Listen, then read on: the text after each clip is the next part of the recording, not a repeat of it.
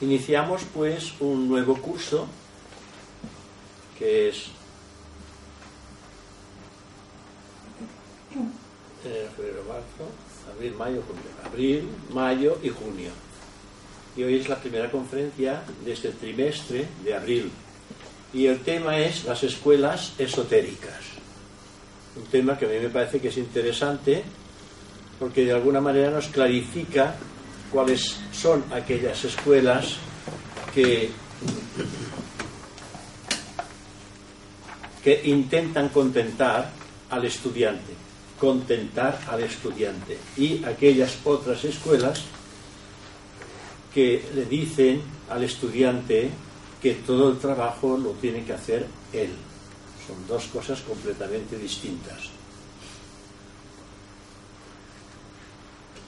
Es evidente que hay distintas enseñanzas dentro de diferentes escuelas, pero la mayoría de ellas siempre hablan de escuelas esotéricas. En realidad no son escuelas esotéricas, son muy pocas las que existen como escuelas esotéricas, puede haber, la escuela masónica es una, dentro de dentro de mm, un estudio más profundo y que de alguna manera no se abre al público. Porque cada escuela tiene la parte abierta al público y después hay algo que se llama escuela esotérica, que son miembros de la misma, eh, de la misma escuela como miembros y que ellos piden profundizar en los estudios porque hay una enseñanza que es para todo el mundo y una enseñanza que es para aquellos que pretenden esforzarse por propia voluntad. Son dos enseñanzas. Una que es para todo el mundo y una que recibe a nivel particular con el fin de establecer un cambio y una relación profunda en su propio ser. Hay que las escuelas existen una en la masonería, una en la escuela arcana. La escuela arcana tiene también la que se da al público y aquella que es esotérica oculta.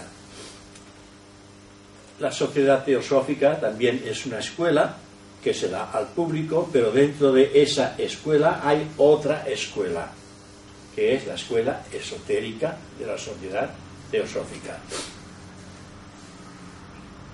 Para pertenecer a esta escuela el individuo tiene que haber entrado en el conocimiento de todo lo que se expone al público en general. ¿eh? Tiene que haber estudiado, tiene que haber profundizado dentro de lo que tenemos en literatura y cuando él se da cuenta que, que, que necesita algo más es cuando él puede pedir la entrada. Pero tiene que estar como un mínimo de dos o tres años trabajando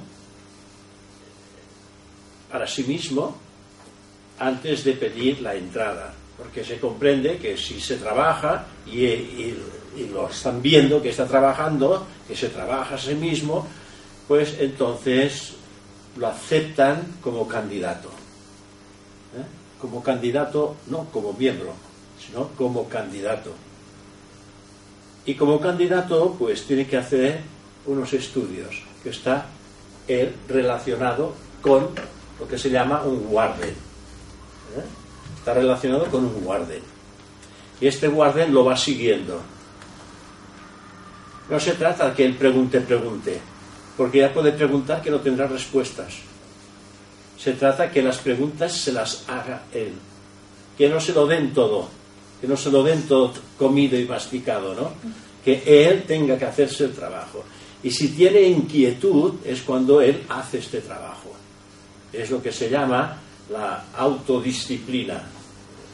Es, eh, la autorregeneración del sí mismo. Y el proceso lo tiene que hacer él. Pero de alguna manera, pues se le está observando en toda su trayectoria. Está unos años como candidato y si él eh, como candidato lo va pasando, entonces se le acepta como miembro comprometido, ¿veis?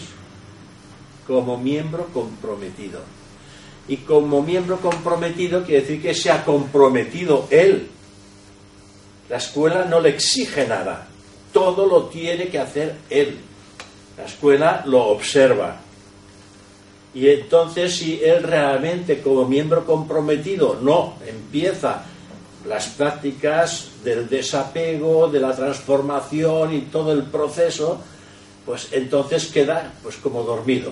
¿eh? No, no, va ni para adelante ni para atrás. Fa lo. ¿eh? Siempre hace, sin moverse del sitio, marca el paso. Y aquí se trata de avanzar.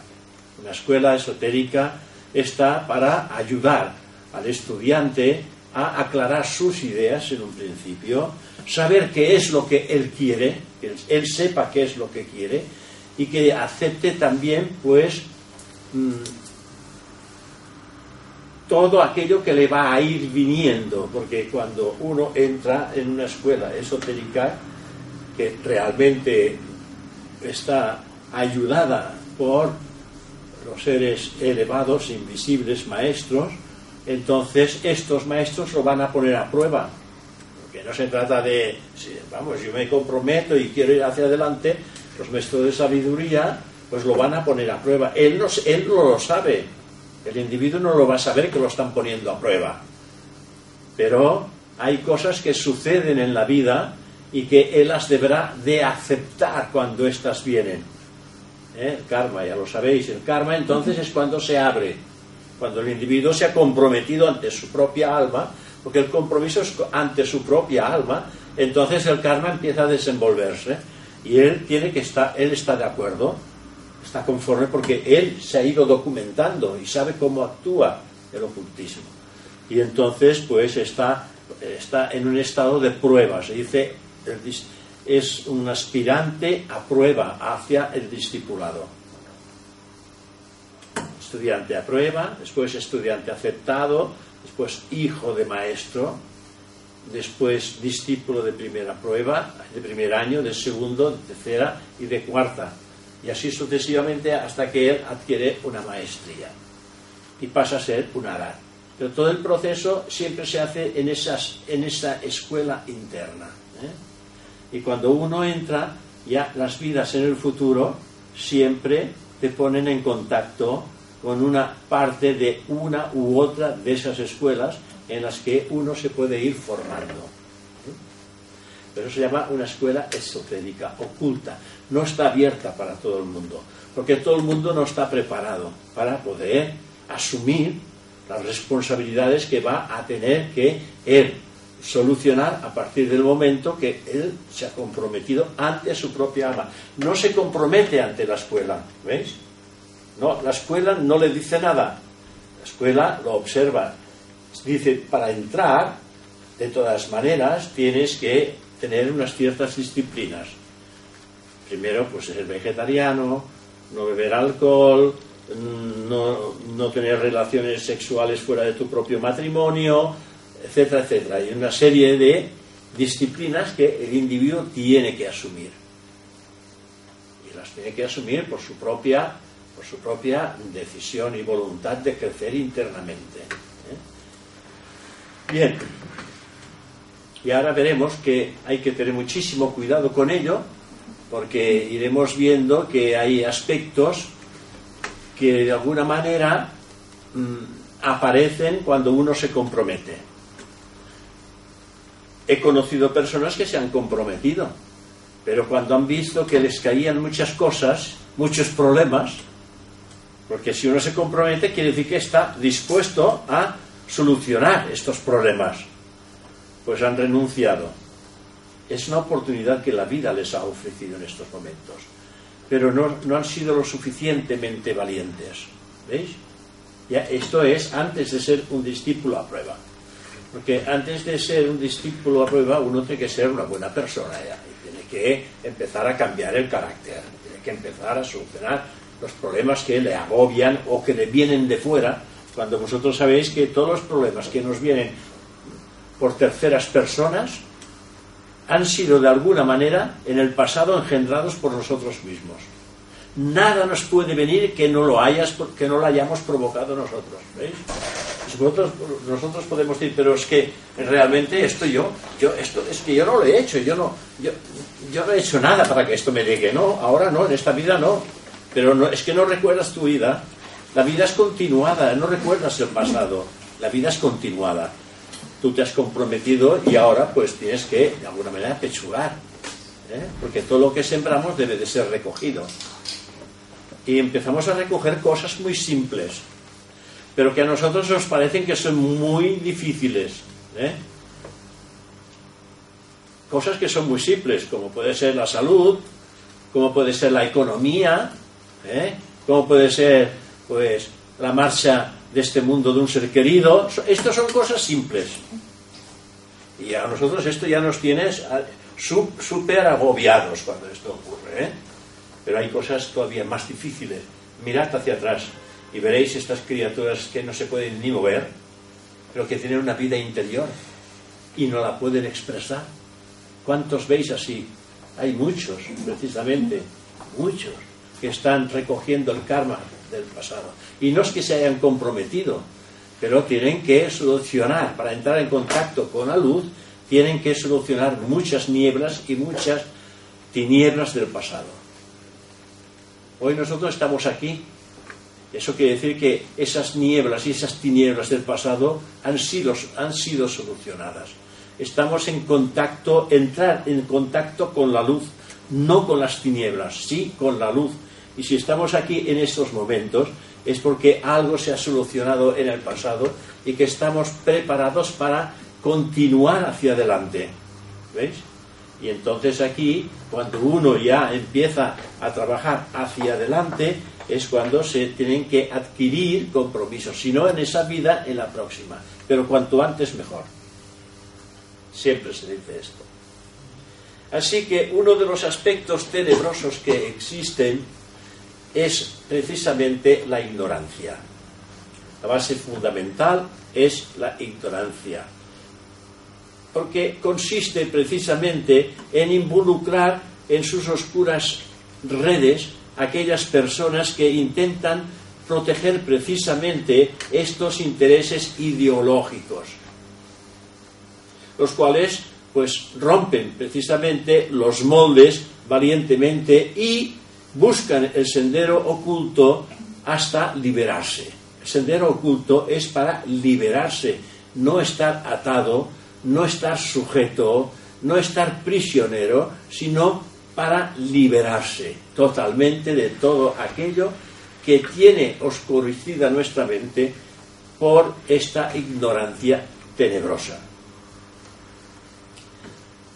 Entonces, debido pues a perjuicios, debido también a tergiversaciones viles y también astutamente lanzados contra el ocultismo que es teosofía, lanzados pues precisamente por la religión del país, junto también por el régimen dictatorial. Esto nos ha ocurrido aquí en España, en Cataluña. La teosofía no ocupa precisamente el lugar que merece el saber popular.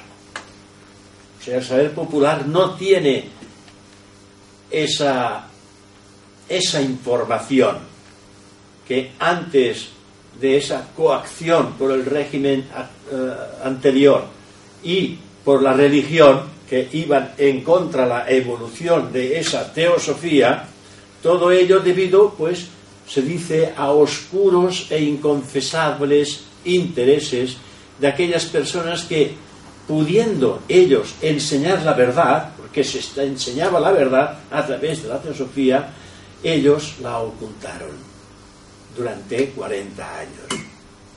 Pero a pesar de que la ocultaron durante 40 años, esta verdad trabajaba dentro de la oscuridad, o sea, a escondidas. Yo la he conocido a escondidas durante cinco o seis años hasta que finalmente eh, se abrió el régimen por obligación, por el fallecimiento de, de, Franco. Ya no me acuerdo ni del nombre.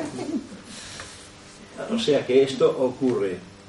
Pudiendo ellos pues abrir la verdad, recuerdo que eh, haber leído que en aquella época que habían eminente, eminentes hombres de, de ciencia, de letras, de filosofía, que estaban dentro de la sociedad y que sus conferencias eran, eran una delicia para aquellos que las sentían por primeras veces, personas muy cultas y muy bien preparadas. Y esto se, se hubiera ido extendiendo como se fue extendiendo por Francia, por América, etcétera, etcétera, y aquí pues se fue apagando por el régimen que tuvimos en aquel momento, porque el eh, Francisco Franco, él quería entrar precisamente a una de estas escuelas y no se lo permitieron, porque él decía, yo soy general, sí, usted es general por méritos de guerra, y no pudo entrar. Su padre sí era masón y su hermano era masón. Y entonces él persiguió a los masones. Y a uno de los que persiguió era miembro de, la nuestra rama y lo, encerraron varias veces en la, en la prisión.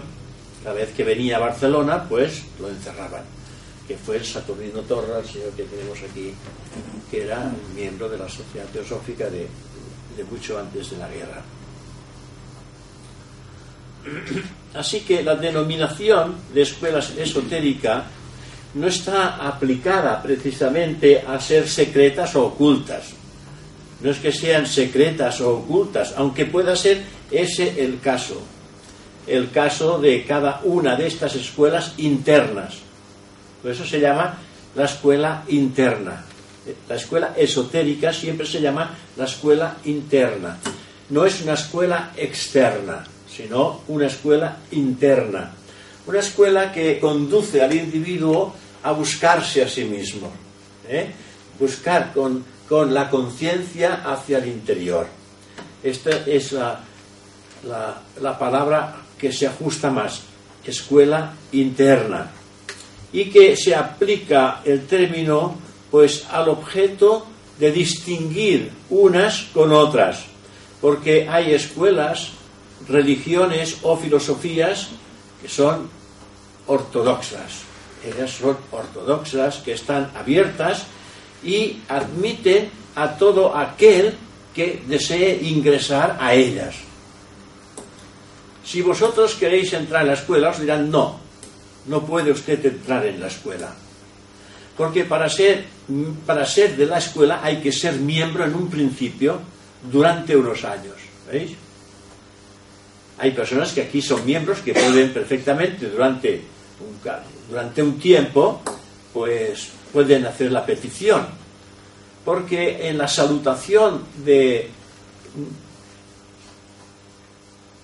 de la presidenta mundial de la Sociedad Teosófica que está a cargo de la escuela interna, ella en la salutación al final, al final, pone dos líneas que dice si el estudiante de teosofía al cabo de un par o tres de años, él quiere bucear con mayor profundidad dentro de estas enseñanzas, puede hacer la petición de entrada.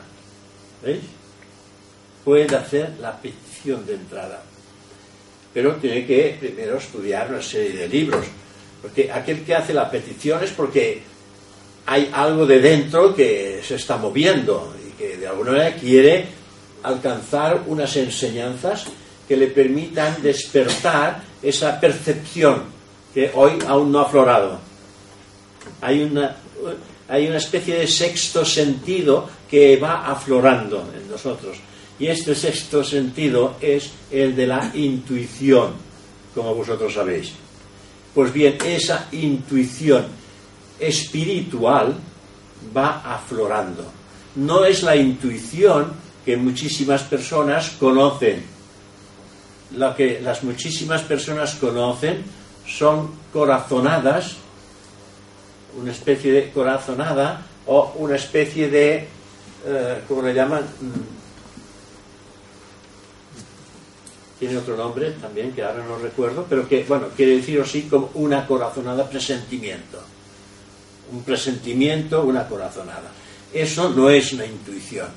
Una intuición no viene de la mente. ¿Veis? Una intuición viene de Budi. Budi es precisamente el mundo de la sabiduría y el mundo de la intuición.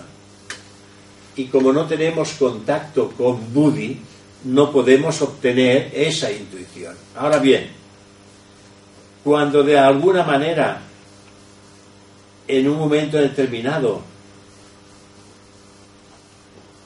viene esa, digamos, ese presentimiento de algo, algo, y que nosotros lo comprobamos, o bien llamando por teléfono o hablando con la persona, y lo comprobamos y si efectivamente algo ha sucedido, pero nos ha llegado en forma de presentimiento, el inicio ha sido intuitivo. Pero nos ha llegado en forma de presentimiento porque esa energía intuitiva se ha tenido que mezclar con el mundo mental nuestro, descendiendo su plano tras su plano, que son siete, y alcanzar el plano astral, el nuestro. Y también tiene que descender esta energía intuitiva por el astral hasta alcanzarnos a nosotros. Y entonces esta energía ha sido adulterada por los pensamientos de nuestra mente, que no son, no son puros, y también por los sentimientos, emociones que existen aún en nuestro cuerpo astral, que son por purificar. Y por lo tanto ha perdido la energía intuitiva, pero lo hemos recibido en forma de presentimiento o corazonada. Sabemos que algo ha ocurrido, pero no sabemos el qué. ¿Veis? Esta es la diferencia. Pero cuando despertamos la percepción interna de Pudi, que es intuición, sabemos desde este mismo momento lo que está ocurriendo. ¿Eh? Ya, no es una, ya no es una corazonada ni algo distinto. Como hemos dicho antes, eh, presentimiento. un presentimiento. No, ya es una percepción directa de lo que está sucediendo. Eso sí que es intuición. Bien, existen muchas asociaciones, entidades, grupos, etcétera, que se pueden integrar bajo esta denominación genérica de ocultistas, de, ocultistas esotéricos. Son cientos Quizás las que de, alguno, de algún modo compiten entre sí, las que más o menos ellas compiten entre sí, pues para ofrecer, dicen, para ofrecer aquello que los aspirantes desean alcanzar lo más rápidamente la meta. Es decir, ellos entran en esta sociedad con una condición. Quiero que me llevéis rápidamente a la meta, al nirvana, al samadhi. Y la escuela esotérica dice, sí, sí, sí, pero esta escuela esotérica no es una escuela interna. ¿eh? Hay que establecer esta diferencia.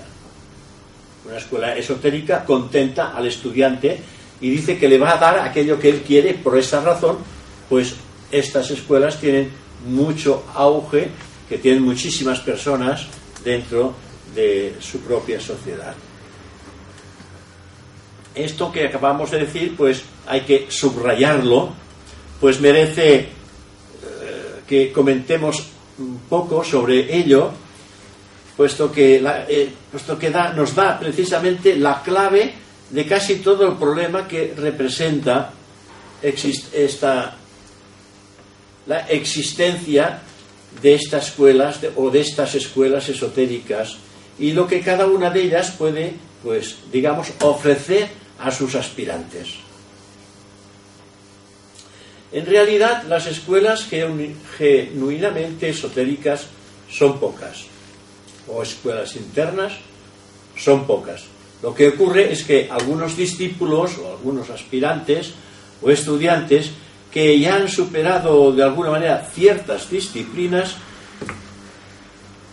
que precisamente les permite avanzar hasta eh, algunos determinados grados ya de desarrollo por su esfuerzo, su estudio, ellos mismos han creado excisiones debido a uno o varios de los siguientes motivos que vamos a ir exponiendo. El primer motivo es el ilusorio sentido de el ilusorio sentido de haber alcanzado cierto nivel superior. Él lo cree. El estudiante lo cree. Piensa que él ha alcanzado ya un nivel elevado. Un nivel elevado o superior que le permite precisamente discrepar con sus propios instructores. Se lo ha creído. ¿Ves? Aquí hay un, un aspecto de soberbia que él dice, bueno, lo que está diciendo, eh, esto, esto no puede ser así, es más lógico que sea así. Discrepa de lo que le están diciendo. Y en el ocultismo, lo que a nosotros nos parece razonable no es real. ¿Veis? Y un instructor no nos habla de lo que es razonable, nos habla de lo que es real. Pero lo que es real no está en la conciencia del mundo manifestado. Lo que es real y oculto está oculto. Lo que es real está oculto. Está oculto en nosotros mismos. Y como no nos hemos llegado a conocer todavía, pues discrepamos de lo que nos están diciendo. Otro señor nos dice una cosa y discrepo porque realmente no es lo que yo siento. Claro que no es lo que tú sientes. hay, una, hay una predisposición de soberbia en su estudio. Otro punto, segundo, digamos, podríamos llamar el abandono personal a las el abandono personal a las tentaciones de desarrollar poderes más rápidamente. O sea, él personalmente se abandona para poder desarrollar poderes más rápidamente, poderes más, más elevados que, el que, los que tiene, que los aconsejados que mm, pueden darnos los instructores. Los instructores, en un momento determinado, instructor es toda aquella persona que pues, da a conocer estas enseñanzas. Entonces, un instructor nunca puede decir hay que hacer esto y esto y vais a desarrollar clarividencia, clarividencia, vais a levitar, vais a hacer esto, vais a... No, nunca. Un instructor siempre dirá hay que purificarse mentalmente, emocionalmente y físicamente. Si no hay una purificación, no podéis tener acceso a unos poderes superiores a los humanos porque si tuvierais acceso con vuestras imperfecciones, las utilizaríais para vosotros mismos y os harían daño, porque serían energías que chocarían con las negativas que poseéis todavía activas. ¿Veis? Es por esta razón que son peligrosas. El hombre tiene que purificarse para percibir energías superiores que no entren en en, lucha, en competencia con otras inferiores que todavía están con uno mismo. Por esta razón, siempre se habla de una purificación mental, emocional y física. Y desprenderse de las atracciones morbosas y ruines que existen en el mundo, tales como la posesión del dinero, la posesión de las personas, en fin, infinidad de estas cosas que no hace falta enumerarlas, que ya las conocéis. Entonces el individuo tiene que irse desprendiendo de todas esas cosas y al mismo tiempo irse purificando, cambiando su propio carácter y ser una persona realmente comprensiva, agradable, simpática, con paciencia de escuchar, de recibir y dar consejo, instrucción, etc. Todo esto tiene que hacer tiene que hacer uh, feix, tiene que hacer feix, tiene que hacer ¿cómo se dice en castellano? Feix, tiene que hacer feix, tiene que hacer ah. uh, tiene que hacer cuerpo todo, todo, eso tiene que hacer cuerpo para que él, él mismo se vaya sintiendo cada vez mejor.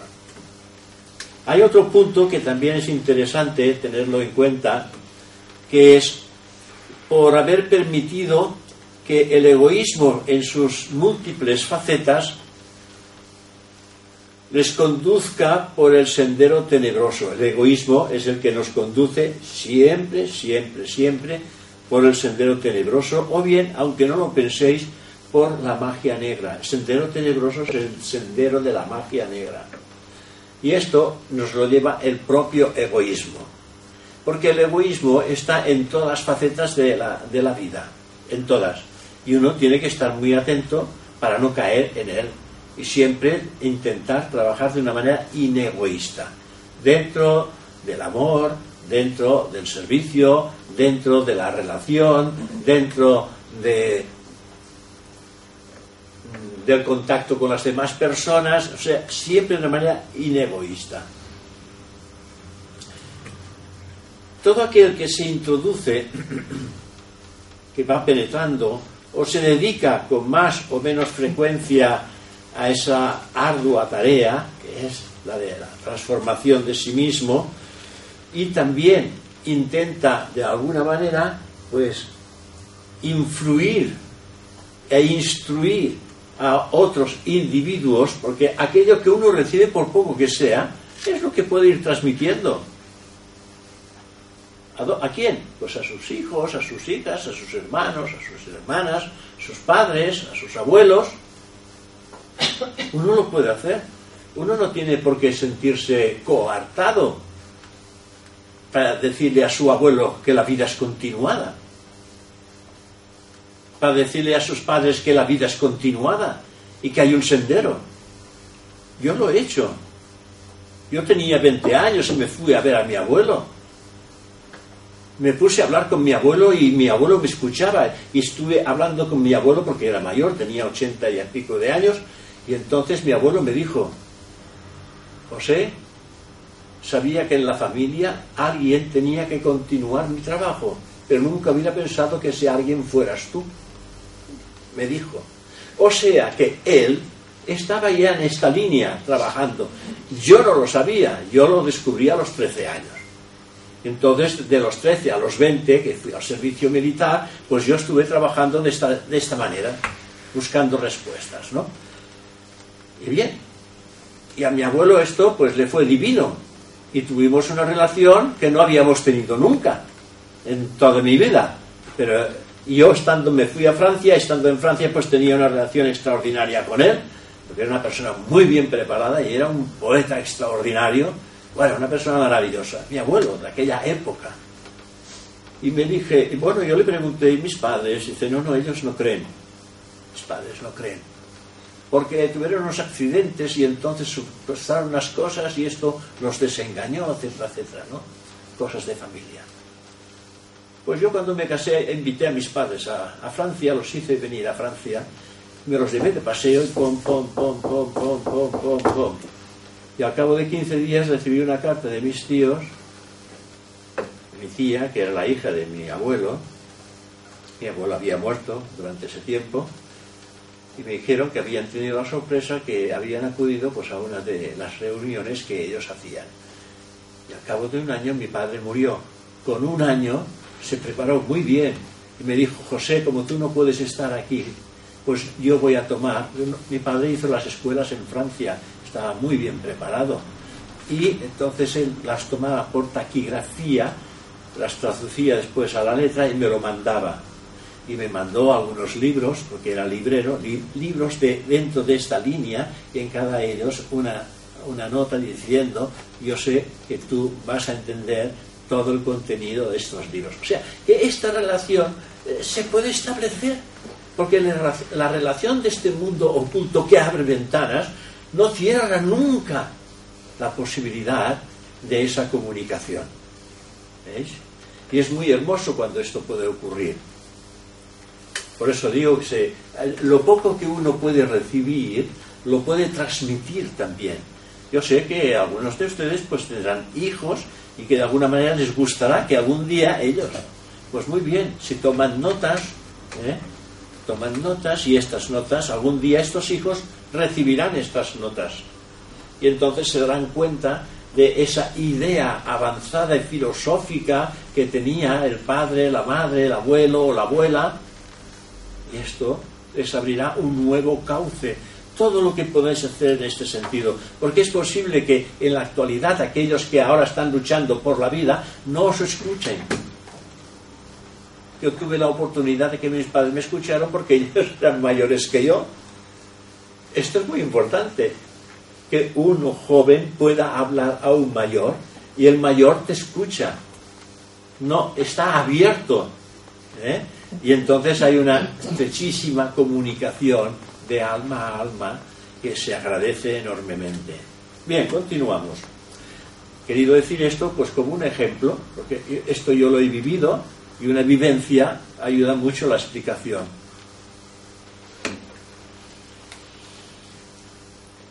Todo aquel que se introduce o se dedica con más o menos frecuencia a esa ardua tarea, pues él, de alguna manera, eh, puede empezar pues a dar a, dar consejos si se, si se los piden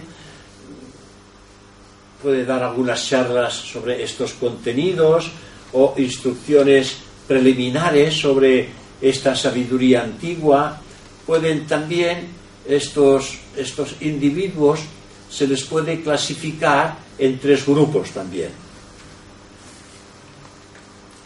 Por ejemplo, una mayoría que desea desarrollar con más, más rápidamente pues, posibles poderes que existen latentes en cada ser humano. Como vosotros sabéis, existen todos los poderes latentes en cada uno de vosotros.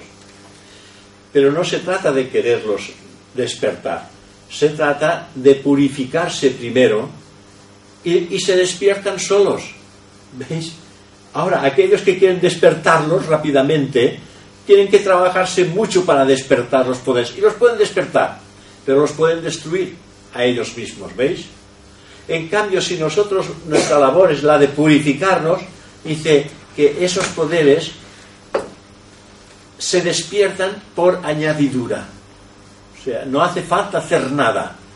Cuando hay una purificación, lo que es puro se une con lo puro. Es decir, hay una armonía entre el poder oculto que es puro y la pureza adquirida por el individuo. Otro gran grupo, pero quizás algo menor que el anterior, para aceptar precisamente las enseñanzas que se les muestran, ellos ponen, ponen como condición tener ciertas pruebas de ello. ¿eh? Sí, sí, lo que nos estás diciendo, pues sí, está muy bien, pero me gustaría, me gustaría poderlos ver a estos, estos grandes seres, me gustaría poderlos oír, me gustaría poderlos hablar con ellos. claro, antes tienes que prepararte. Ya sabéis aquella frase de a los pies del maestro, cuando el discípulo está preparado, el maestro aparece, no antes. Hay que estar primero preparados. Este es otro de estos grupos que existen. Y existe también otro grupo, pero que ya es minoría, que demuestra en estos estudios ya un cierto entusiasmo. Hay un grupo que él ya eh, siente un cierto entusiasmo por estos estudios, pero cuya permanencia a una escuela interna aún es algo dudosa. Tiene que trabajarse primero cierto tiempo y a pesar de, esto, que es cierta dudosa, estos últimos son los candidatos que más posibilidades tienen de llegar ya a un cierto desarrollo. ¿eh? y luego estáis vosotros, que ya lo estáis buscando. ¿eh? Por ello, y en última instancia, el aspirante debe de preguntarse ¿A dónde conducen estas enseñanzas de esa escuela? ¿O conducen al nirvana o conducen a la bichi? El Avicii es el aspecto infernal. Y el Nirvana es la felicidad total. ¿verdad? Entonces, él se tiene que preguntar, estas enseñanzas que estoy recibiendo, ¿a dónde me conducen? ¿A la escuela del Nirvana o la del Avicii? Es una consideración que el aspirante debe de ejercer con un máximo discernimiento. Él tiene que discernir a dónde le conduce lo que está recibiendo. ¿Veis? Ya sabéis que el discernimiento es fundamental para entrar en el sendero. Saber discernir lo irreal de lo real. Por ello,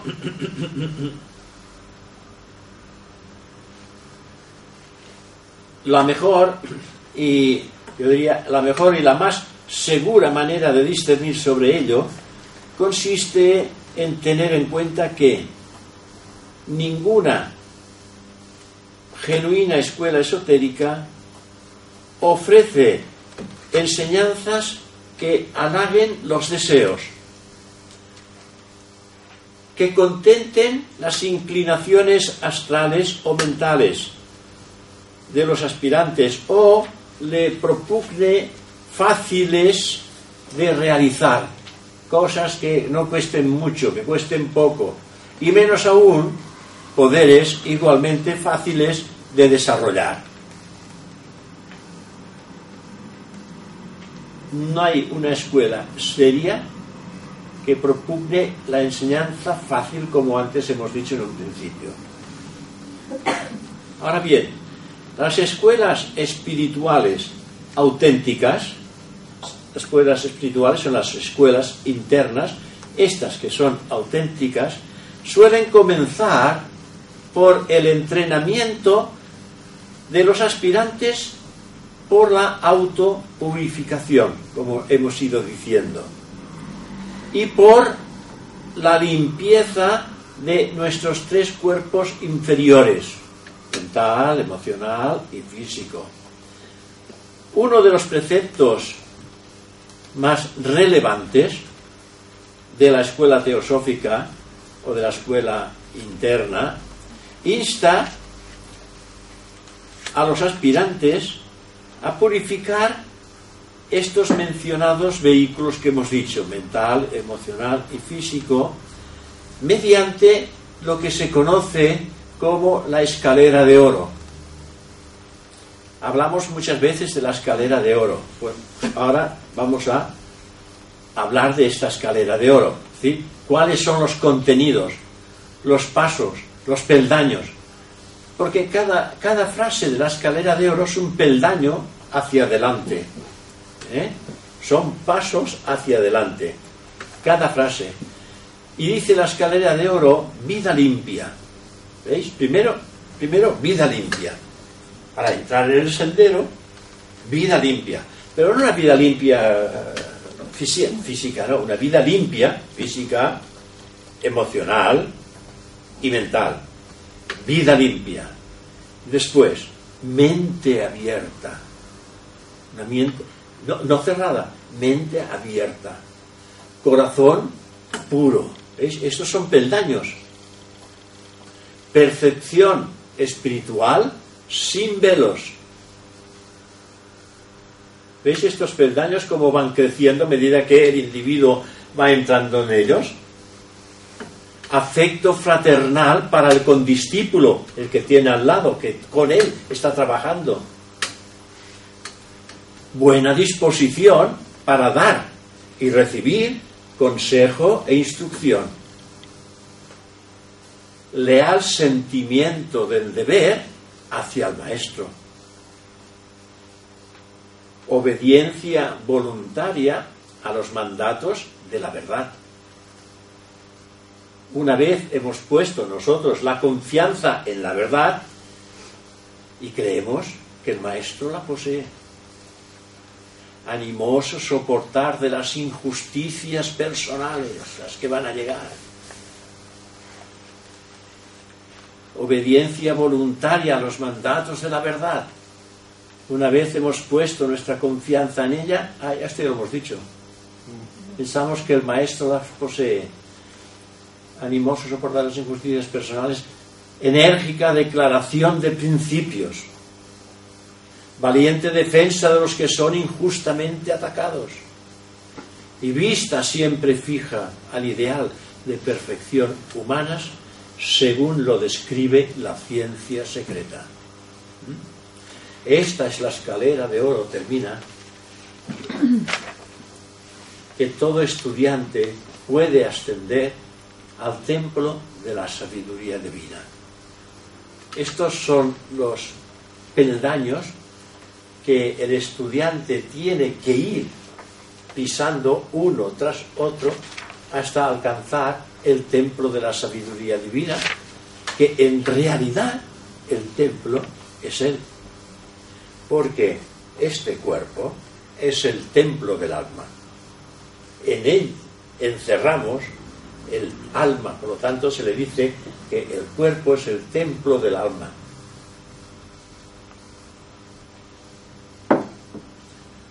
Se me, se me seca tanto la boca que no puedo ni hablar. Bueno, esta es, digamos, los peldaños de lo que es la escalera de oro. Y si no se cumplen estos, estos requisitos que hemos ido mencionando, que cada uno ayuda a ese despertar, no se sanea el templo o morada de Dios, porque la morada de Dios está en nuestro interior, que es precisamente el Dios superior o casa de Dios en nuestro interior. Así que antes de emprender la tarea de desarrollar los poderes latentes, todo estudiante corre el gravísimo peligro de encontrarse con una o varias facultades o poderes despiertos, que en vez de redundar en beneficios, pueden convertirse en algo sumamente desagradable y negativo. Lo que antes decíamos, no podemos obtener energías negativas y positivas. Hay, energías positivas y negativas, pero son humanas. En, nosotros hay energías positivas y negativas humanas.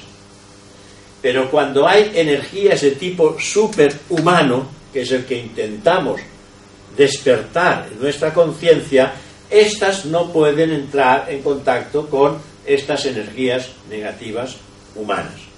Porque aquí sí que se establece precisamente una fricción.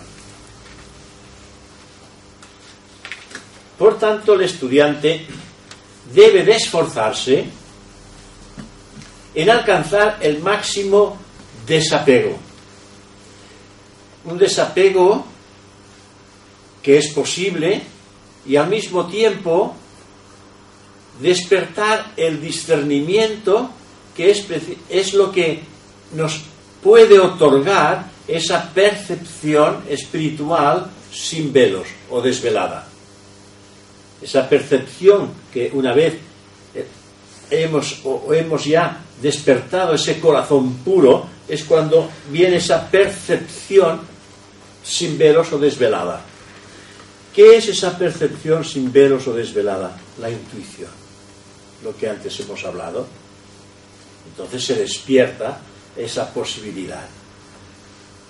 Así que a medida que estas virtudes, son cualidades, virtudes, están activas en los estudiantes o en los discípulos, ya en este caso serían discípulos, se puede decir que estos estarán pues más o menos capacitados pues para utilizar ya esos poderes o facultades, porque ellos ya se han limpiado, ellos se han ido ya purificando y estarán ya más o menos capacitados para poder utilizar poderes, estos poderes, estos sinis que también se llaman, o facultades.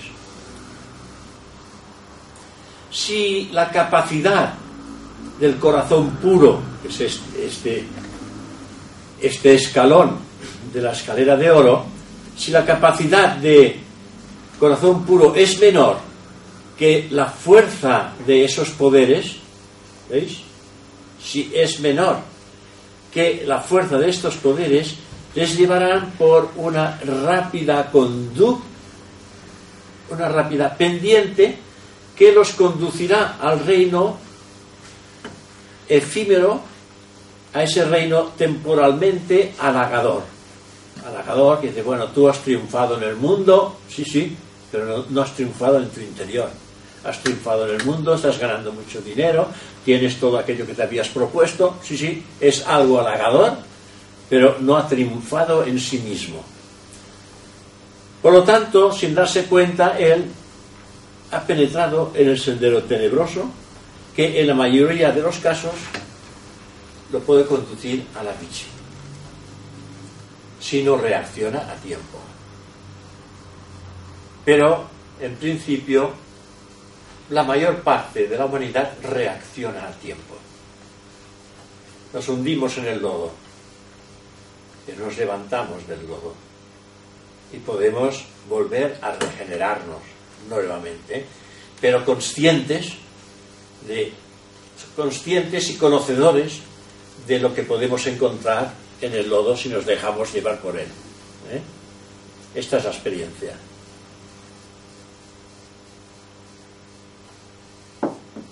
Ahora bien, el aliciente más corriente de muchas escuelas esotéricas consiste en un rápido desarrollo, adquisición de clarividencia, de clariaudiencia astral, etc., a pesar de que exista en ellas un programa de purificación espiritual. Claro que existen en estas escuelas, pero si entendemos que estas escuelas lo que a ellos les interesan es tener a estos miembros, entonces, cuando los miembros le piden, oye, me gustaría hacer, ah, pues muy bien, pues vamos a hacer un, vamos a hacer un cursillo sobre esto. Nos tendrás que pagar tanto y podrás acceder a este cursillo. Y entonces le venden un mantra, le venden algunas cosas. Yo esto lo he observado hace muchísimos años. Recuerdo una situación, una persona que era invidente y estaba en un grupo, en un grupo de estos. Y entonces eh, había la persona que estaba hablando, la conferenciante, y les dijo, oigan, ¿saben que no, el, mantra que ustedes me vendieron no da ningún resultado? A ver si me cambian el mantra. A uno que está buscando un poco las cosas serias, cuando oyes esto, dice, bueno, no hace falta que vuelvas. ¿Veis? A ver si me cambian el mantra. Ah, pues bien, sí, ah, cuando terminemos volvemos a hablar le dije la contestación, volvemos a hablar. Si este mantra no te va bien, pues te venderemos otro. Y así. Hay que ir con mucho tiento. Este era una persona invidente que buscaba, pues, la verdad. Y cambio he conocido en la sociedad teosófica un, un invidente que él estudiaba la teosofía por Braille, sistema Braille, lo poco que había, no había gran cosa, pero lo poco que había lo conocía, karma, reencarnación y algunos libros malos conocía perfectamente, hasta tal punto que finalmente él fue un gran orador, invidente, tenía nada, claro, lo tenía todo dentro, porque lo había estudiado a través del sistema Braille. A esta persona no lo pudieron engañar, esta persona aterrizó en la sociedad teosófica y estuvo durante muchos años haciendo conferencias, muy bien. Pero al final, él era viudo, él era viudo. Ya tenía un, hijo mayor que trabajaba en la radio. Y conoció a una señora.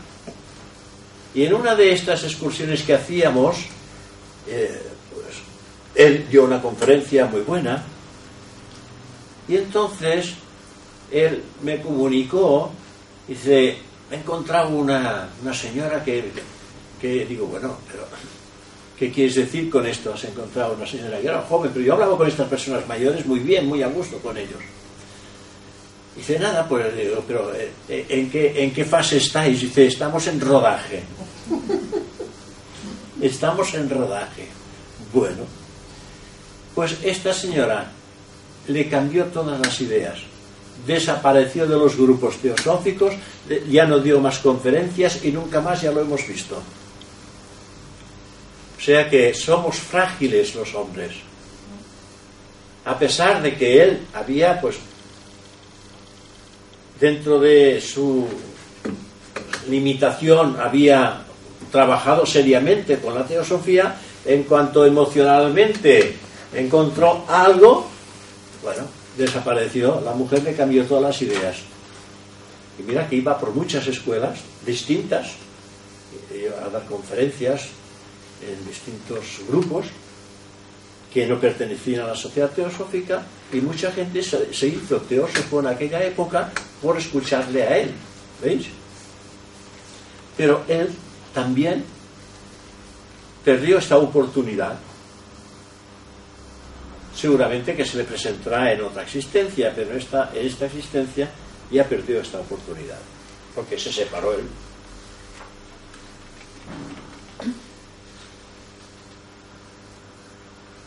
Lo que, lo que ocurre es que los aspirantes ponen más empeño en los ejercicios de desarrollo de los poderes ocultos que en las virtudes, en trabajarse a sí mismos.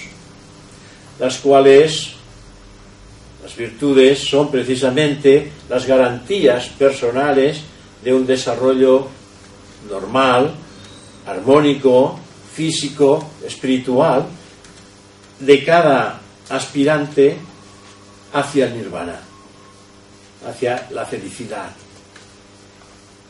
de este samadhi profundo. ¿eh? No es fácil,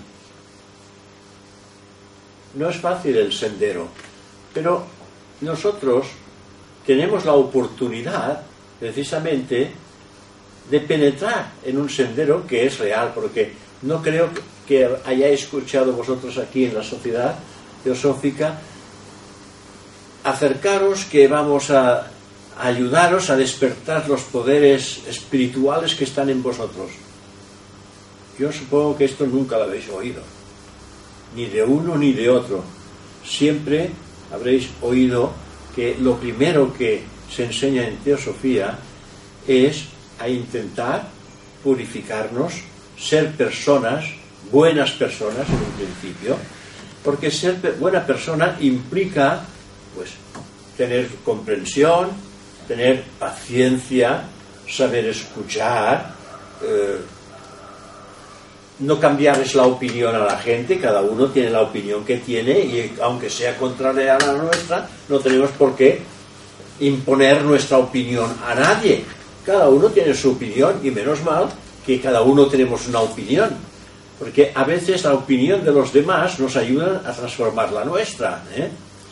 Entonces aprendemos a mantenernos siempre serenos y en paz con nosotros y con los demás. Y esto hace que poco a poco, sin darnos cuenta, nuestro carácter se va dulcificando, se va transformando, se va haciendo más aceptable hacia los demás. Tenemos la posibilidad de escuchar y aprender de los demás, eso dice recibir, eh, dar y recibir consejo, instrucción, lo podemos dar y lo podemos recibir, que esto es lo, lo interesante, esta estrecha comunicación.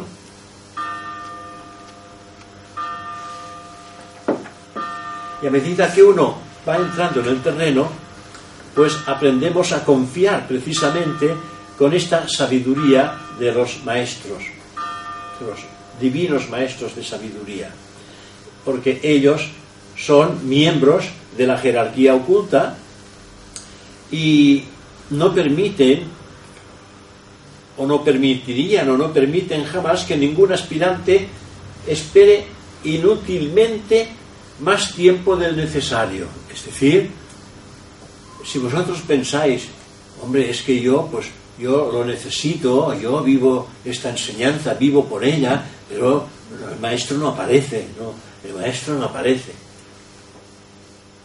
ellos tienen más necesidad de nosotros que nosotros de ellos, porque a través nuestro pueden trabajar.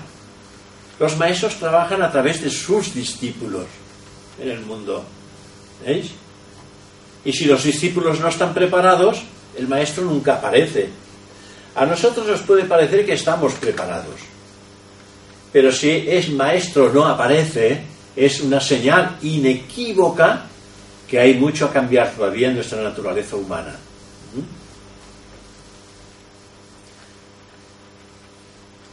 Nada escapa al poder de observación de estos elevados seres a los cuales llamamos maestros. Y es por esta razón que el genuino aspirante a la luz solamente debe preocuparle, de, preocuparle el desarrollo de estas virtudes de las que estamos hablando, que le haga al mismo tiempo merecedor para desarrollar de una manera cada vez más eficaz y segura los poderes que jamás deben de ser deseados. Los poderes que jamás deben de ser, deseados como objetivo principal. El objetivo principal es la purificación. Y antes hemos dicho que a través de esa purificación, esos poderes no deseados se manifiestan.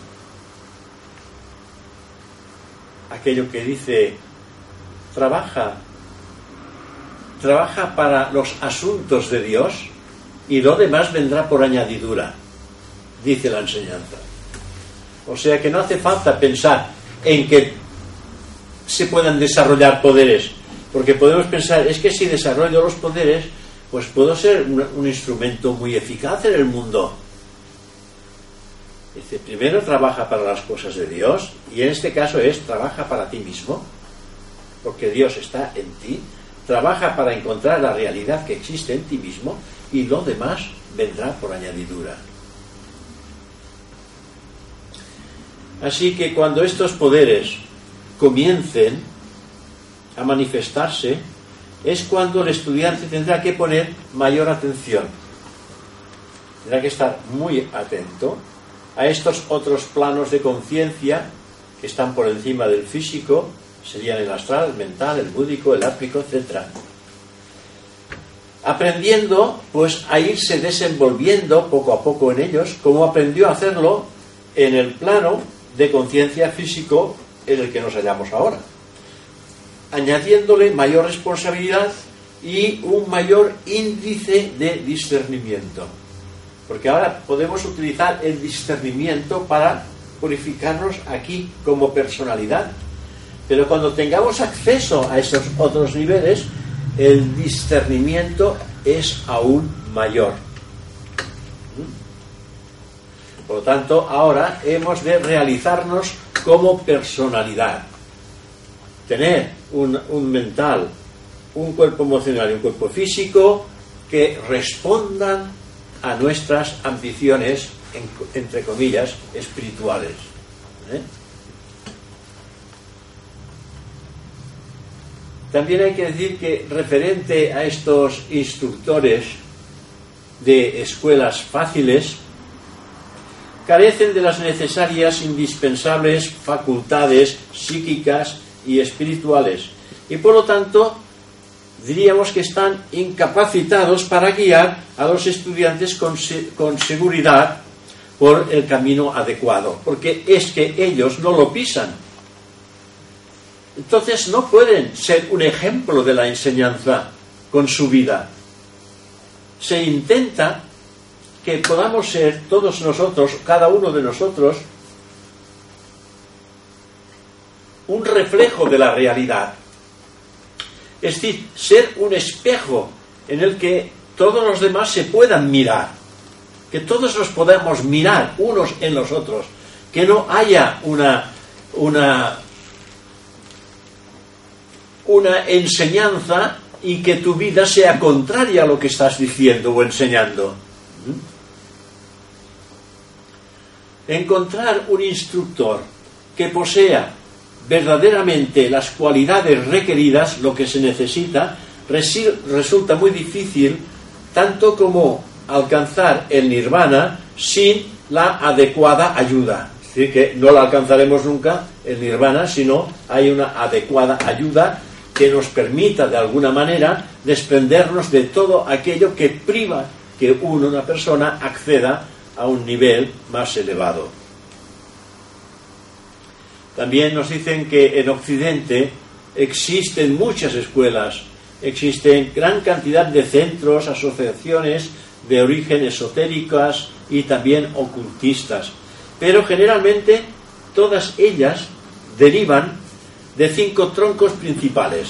Y estos troncos son la masonería, Rosacruz, Arcana, Yoga y Teosofía.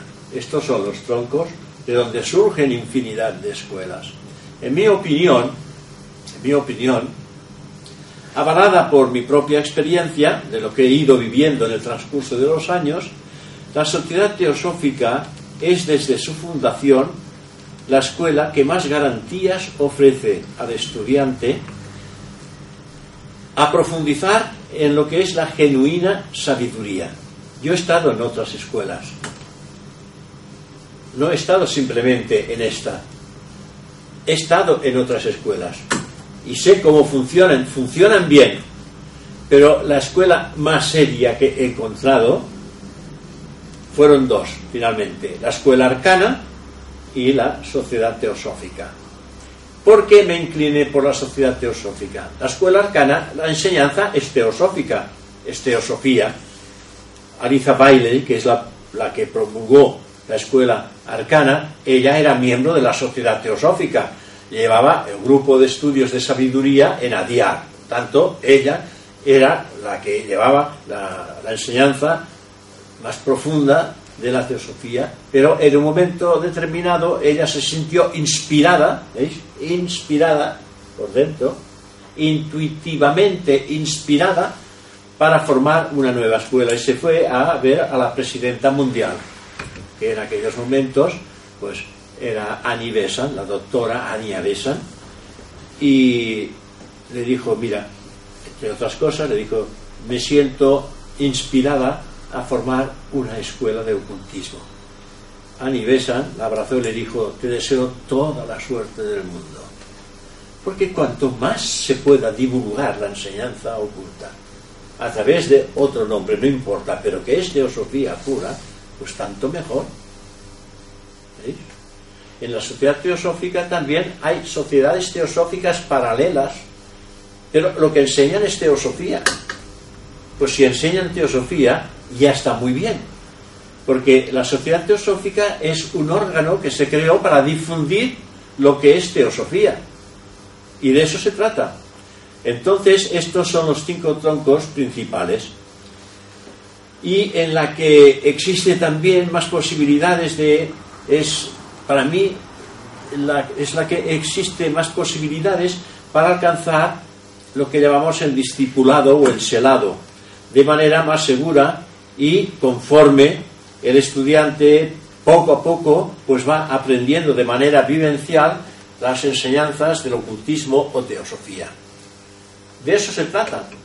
Nosotros todos somos estudiantes y todos vamos profundizando poco a poco dentro de estas enseñanzas en algún momento de nuestra existencia algo nos llama profundamente la atención, algo que hemos leído o algo que hemos escuchado. Entonces hay que trabajar dentro de la línea de aquello que nos ha llamado la atención. Por ejemplo,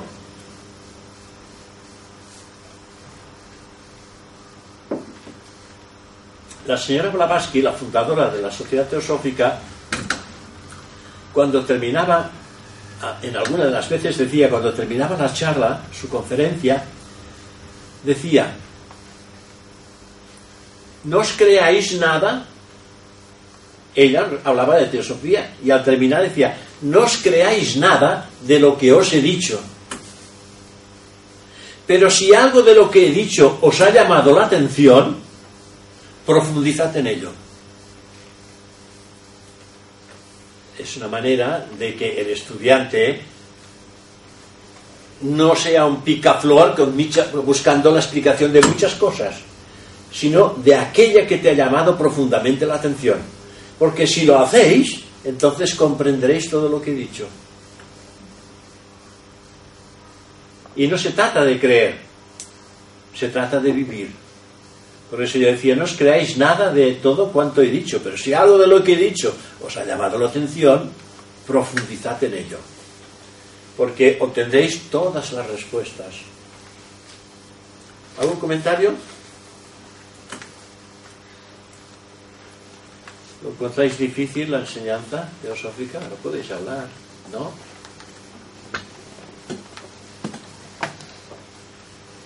La enseñanza no. Eh, llevar a la práctica, quizás. La responsabilidad, la, la, la voluntad, eh, les ganes de fer-ho, l'autodisciplina, el que parlàvem. L'autodisciplina, sí. El que parlàvem ahir.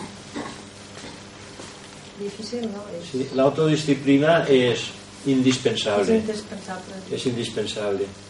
Porque como que estamos atados a muchas cosas y estas cosas a las que estamos atados son las que nos dan satisfacción. Esta es la realidad.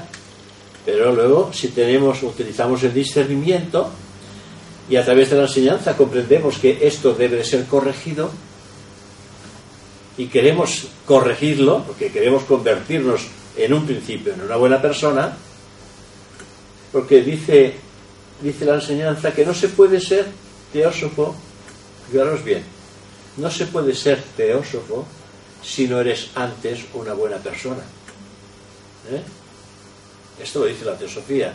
No puedes ser teósofo si no eres antes una buena persona.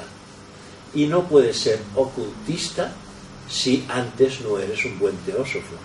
¿Veis? Uno primero tiene que ser una buena persona, después un buen teósofo y finalmente un buen ocultista. ¿Por qué ocultista? porque entras en conocimiento del mundo oculto. El teósofo se va formando y cuando llega un momento en que hay una formación profunda, la conciencia penetra en lo oculto, ¿eh? en lo oculto del sí mismo y descubre lo eterno, lo profundo, lo que siempre existe y siempre existirá, que es la realidad del yo. Esta es la profundidad del ocultismo. A mí lo que me ha llamado la atención es que diga usted que estas escuelas no puede entrar nadie, puede entrar solo los que ellos quieran. No los que ellos quieran. Pueden entrar aquellos que ya están preparados, que ellos se quieren comprometer. Es decir, tú, por ejemplo, quieres entrar en una escuela de estas, ¿no? entonces te mandarán un papel con unas recomendaciones si es que estás dispuesta a acatarlas y hacerlas. Esto es lo primero. Si tú dices, uy, no, esto yo no lo puedo hacer, no, yo no. no. si no lo puedes hacer, no puedes entrar en ese tipo de escuela. Porque en ese tipo de escuela hay un trabajo de disciplina profunda y de purificación y si estas cosas no se hacen, esa disciplina de purificación no se puede realizar. Primero, las primeras cosas que te dicen es que debes de dejar de comer carne, embutidos y todo tipo de comida animal hay que dejarla. Porque lo del animal, la esencia elemental del animal, nos penetra en la comida. Y si esto nos penetra, es más difícil para el individuo desprenderse de la parte animálica incrustada en el carácter. ¿Ves? Entonces, claro, y esto es un tema, un tema que es muy personal. Si tú no estás dispuesta a dejar la carne, no estás dispuesta a dejar el vino, el alcohol, las bebidas espirituosas, no estás dispuesta a dejarlo esto, no es, pues, uno no está dispuesto, bueno, a las drogas, no, está dispuesto a hacer esto, no entres, no, no, no, hace, no hace falta, porque eres tú que lo lees esto, te dan un papel y tú lo lees. Y tú dices, ay, no, no, no, yo no, yo no puedo dejar esto. Bueno, ya está. Tú, eh, no te dice que no eres tú que dices que no vas a entrar. Porque dices, no, no, yo esto no, no lo puedo hacer. Porque piensa que si entraras y estas, estas estas pruebas son las más fáciles, son las más fáciles porque son las humanas, las humanas que alimentan los sentidos, ¿veis? Si esto no estás dispuesta, cuando vendrán pruebas de tipo interior, elevadas y espirituales, si estas que son humanas, uno no está dispuesto, Las otras tampoco. claro, ¿Y cuáles son ya las no, ya no otras? podrías, ¿eh? ¿Y, las otras cuáles son? Las otras ya las descubrirías cuando estuvieras en la escuela, Ah, vale, vale. claro. No, ¿Y las escuelas? ¿Dónde están? Las escuelas no están en ninguna parte. Ahí es donde yo quería llegar. No, no, no están en ninguna parte porque son escuelas esotéricas ocultas y por eso no tienen un lugar. Existen y están en un lugar, pero no se da a conocer el lugar. ¿ves? Porque así es, no hay necesidad de que la gente pues vengan y llamen y busquen. Es, no, no tienen contacto con las demás personas. Son enseñanzas ocultas. Jo avui ho he entès molt bé, perquè no sabia tot el procés com iba i l'he entès perfectament. Vull dir que està molt Esto se explica porque está en nuestra enseñanza por, a través Sí, de la presidenta, al final ella lo explica, Sí, ¿no? però al venir no sabia com anava Sí. tot, el- i ho trobo molt bé, perquè llavors aquestes proves que tu internes que recibes són parte de tu karma o no té res a veure? No, no, no, no, no. No. Se establecen unas disciplinas, hay una, después hay unas disciplinas en la escuela, claro, tiene que haber unas disciplinas. No vas a tu aire. Aquí sí, aquí en la sociedad teosófica cada uno va a su aire. ¿Verdad que nunca os dice nadie lo que tenéis que hacer? Ni nadie os dice, "Oh, tenéis que hacer esto. Nadie, cada uno es libre. Pero en, en una escuela hay unas... unas oh, no puedo hablar, ¿eh? Se me seca la boca. No, pero cuando estás ya más elevado que tienes, supongo que te vienen las, las cosas internas, ¿no? Lo que te viene interno, tu trabajo interno, que es el més fort, ¿no? Que te vengan todas las, las cosas que tú no quieres. Lo que te viene es todo lo que uno tiene que sacar de lo personal. Vale. Eso es lo primero. Vale. Pero això no és el karma. No viene nada interno mientras uno no se ha despojado de lo externo. externo, vale, ¿eh? vale. Ya sabéis que es- hay, una, hay una frase que dice que no podemos servir a dos señores al mismo vale, tiempo. sí. No podemos servir a Dios y al diablo al mismo tiempo, dice la enseñanza de la religión. O sea, no podemos. Entonces, para poder servir a otra cosa, nos hemos de desnudar de aquello que impide la relación. Porque nosotros somos seres espirituales, nosotros somos seres espirituales. Este cuerpo es un cuerpo personal, no espiritual, ¿veis? Pero nosotros somos seres espirituales y entramos en contacto con seres perecederos, que es la personalidad. Y la personalidad se engolfa con el sexo, la pasión, el deseo, el egoísmo. La personalidad se engolfa con todo esto. Y entonces, cuando despertamos y nos damos cuenta, entonces lo que hacemos es ir, poco a poco, apartar, ir, nos vamos apartándonos poco a poco de todos estos apegos en los que nos hemos ido engolfando. Y finalmente uno se desprende totalmente de ellos. Y para entrar en, en- cuando estás en una escuela ya más seria, pues entonces hay unas disciplinas que te ayudan a desprenderte de todas estas atracciones atávicas que tenemos en nuestro carácter. Y estos son disciplinas. Con estas disciplinas vamos purificando ¿eh? nuestro carácter. Y al mismo tiempo hay estudio. Y al mismo tiempo hay meditación. Al mismo tiempo hay recogimiento. Pero nadie te vigila. El compromiso lo has tomado tú. Es un juramento ante tu propia alma. ¿Quién te tiene que vigilar si Dios está en ti? Hay un ojo que todo lo ve. Tú puedes engañar a los que están a tu lado, pero si enga- engañas a los que están a tu lado, te están engañando a ti misma. ¿Eh? O sea, esto es la escuela esotérica. La escuela esotérica lo que hace es que tú, a pesar del dolor que te pueda eh, suscitar, tienes que hacer aquello que es correcto. Cuando vas a hacer algo, claro, dices, bueno, eh, cuidado, pss, porque la tendencia es siempre barrer para uno mismo, ¿no? Entonces, bueno, cuando vas a hacer algo, tienes que decir, ¿a, ¿a quién perjudico? Lo primero, ¿no? ¿A quién perjudico? Sí, pero claro, es que me beneficio yo, sí, pero perjudicas, claro. Entonces aquí hay un dilema. Sí, sí, me beneficio, pero si lo hago, claro, perjudico. Aquí tienes que, ¿qué posición? ¿Qué vas a hacer? Porque aquí es un dilema que tú tienes. Voy a perder de lo mío, pero claro, voy a, voy a facilitar a los demás. Eh, ¿Qué hago? Aquí, eh, esto es una reflexión muy profunda. Claro, si tú no sabes tomar la decisión, es posible que pienses, ¿qué haría el maestro?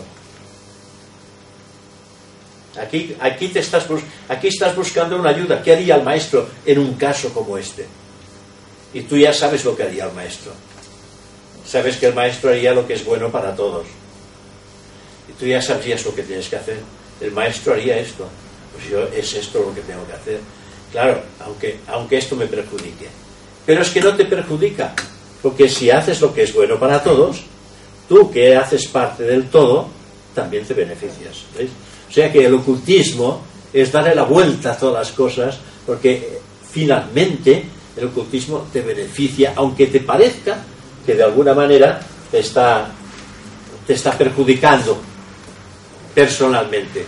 Porque lo que es la teosofía no es agradable para la personalidad, pero es una cosa extraordinaria para la divinidad en el hombre el Dios superior en ti, bueno, esclata de gozo cuando está aquí. El Dios superior en ti está contento cuando está aquí. Pero la personalidad, aunque esté contenta, ay, la pierna, me sentada, la espalda. ¿Eh? No está contenta. Pero Dios sí que está contento. Y no lo puedes saber que Dios está contento porque no tienes relación con el Dios. ¿Ves? Pero tú sabes que tú sabes que intelectualmente has entendido que ese contacto puede existir si tú mejoras tu manera de ser. Y entonces, claro, a pesar de que el cuerpo te duele, pues tú continúas estando aquí. ¿Por qué? Quizás tú no lo sabes, o o digo tú porque hemos establecido este coloquio. Entonces, el Dios sí lo sabe. El Dios real sí lo sabe. Y cuando uno está aquí, la atención también está aquí. Y cuando la atención está aquí, quien está atento es el yo. Quien está atento ahora aquí es el yo. Una pregunta. Ah, tú has comentado de que para entrar en la escuela de teosofía tienes que leer unas normas de que no puedes beber alcohol, Ah, no puedes comer ninguna clase de animal. ¿Esto es en la escuela de teosofía o en la escuela interna? En la escuela interna. En la escuela externa, o sea, la sociedad teosófica, uno puede hacer lo que quiera. Es en la escuela interna. Pero en la, en la, sociedad teosófica uno puede hacer lo que quiera.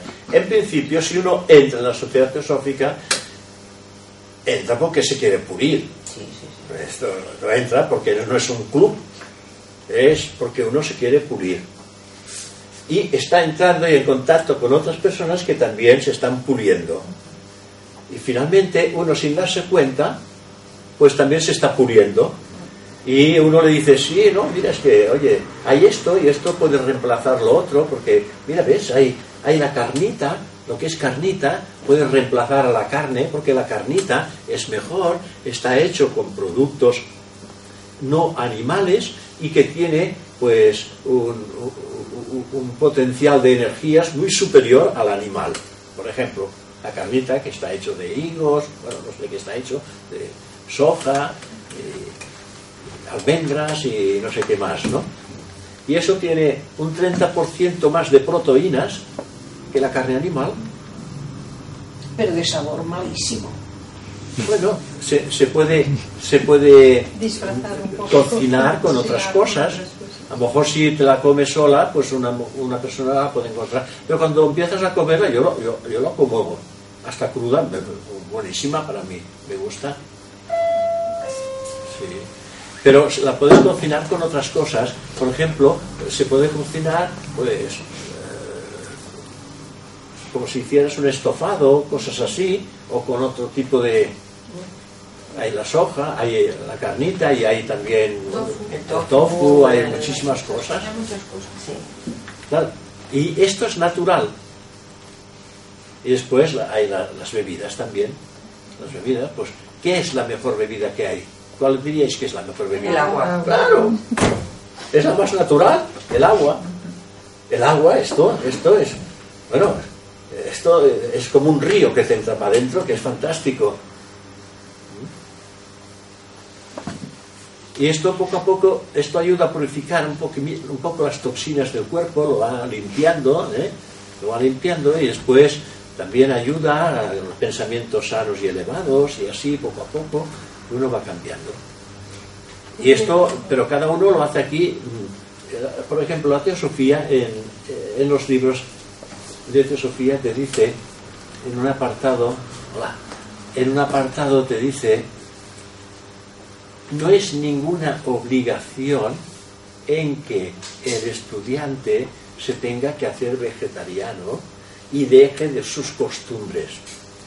No es ninguna obligación. El estudiante con el tiempo podrá tomar la decisión de dejarlo o no dejarlo, pero bajo el estudio continuado de la enseñanza tomará, tomará la decisión de dejarlo completamente. Porque si quiere transformar su vida, en un principio está tra- transformando su propio ambiente. Y esto es una decisión que el estudiante tiene que tomar. No hay obligación por parte de la sociedad teosófica. En esto ni en nada más. La sociedad no te, la sociedad teosófica no te dice, no, no, es que tienes que estudiar. No, que tienes que hacer esto. No, no te dice nada. Tú eres libre de escoger lo que quieres hacer o no hacer. ¿eh? Porque es, es tu vida la que tiene que cambiar.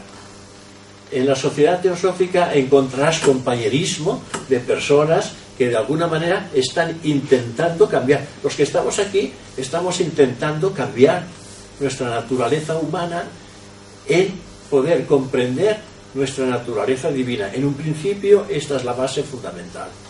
Transformar nuestra naturaleza humana por la divina. Porque nosotros somos divinos. Y ahora estamos encerrados en una forma humana. Y esta forma humana, aunque os cueste creer, es el calabozo del alma. ¿Eh? Sí, es el calabozo del alma. O la celda, si queréis decirle. He puesto el calabozo porque es un poco más oscuro, ¿no? Pero en realidad es esto. Estamos encerrados, estamos encerrados dentro de un cuerpo. Y no solamente estamos encerrados dentro de un cuerpo, sino que estamos limitados por la mínima expresión que tiene ante el mundo. Por lo tanto, con este cuerpo no podemos participar de lo divino que está en nosotros. Solamente hemos de ir creciendo con una conciencia cada vez más lúcida y más amplia que nos permita en algún, en algún momento de nuestra existencia rozar la realidad de aquello que somos. Digo rozar, no digo descubrir, digo rozar. Y con ese roce esporádico, a poco tiempo se va haciendo cada vez más permanente hasta que finalmente somos esta realidad. Descubrimos que somos esto. Pero no hay ninguna obligación. Pensar que en la sociedad teosófica pues vienen muchos, muchos, muchísimos personas que son simpatizantes y pueden venir tanto como quieran. Algún día sentirán, sienten la necesidad y vienen y dicen, oiga, quiero hacerme miembro, ¿qué tengo que hacer? Bueno, pues se le acepta como miembro. No hay obligaciones. Las obligaciones se las impone uno mismo, ya como miembro. Y después, cuando hablamos de escuelas esotéricas, hay aquí ya un compromiso. Ese compromiso no lo tienes con la escuela. Este compromiso lo tienes contigo mismo. O sea, es que no hay una obligación. Siempre es decisión del estudiante. Bueno, lo vamos a dejar aquí, ¿no?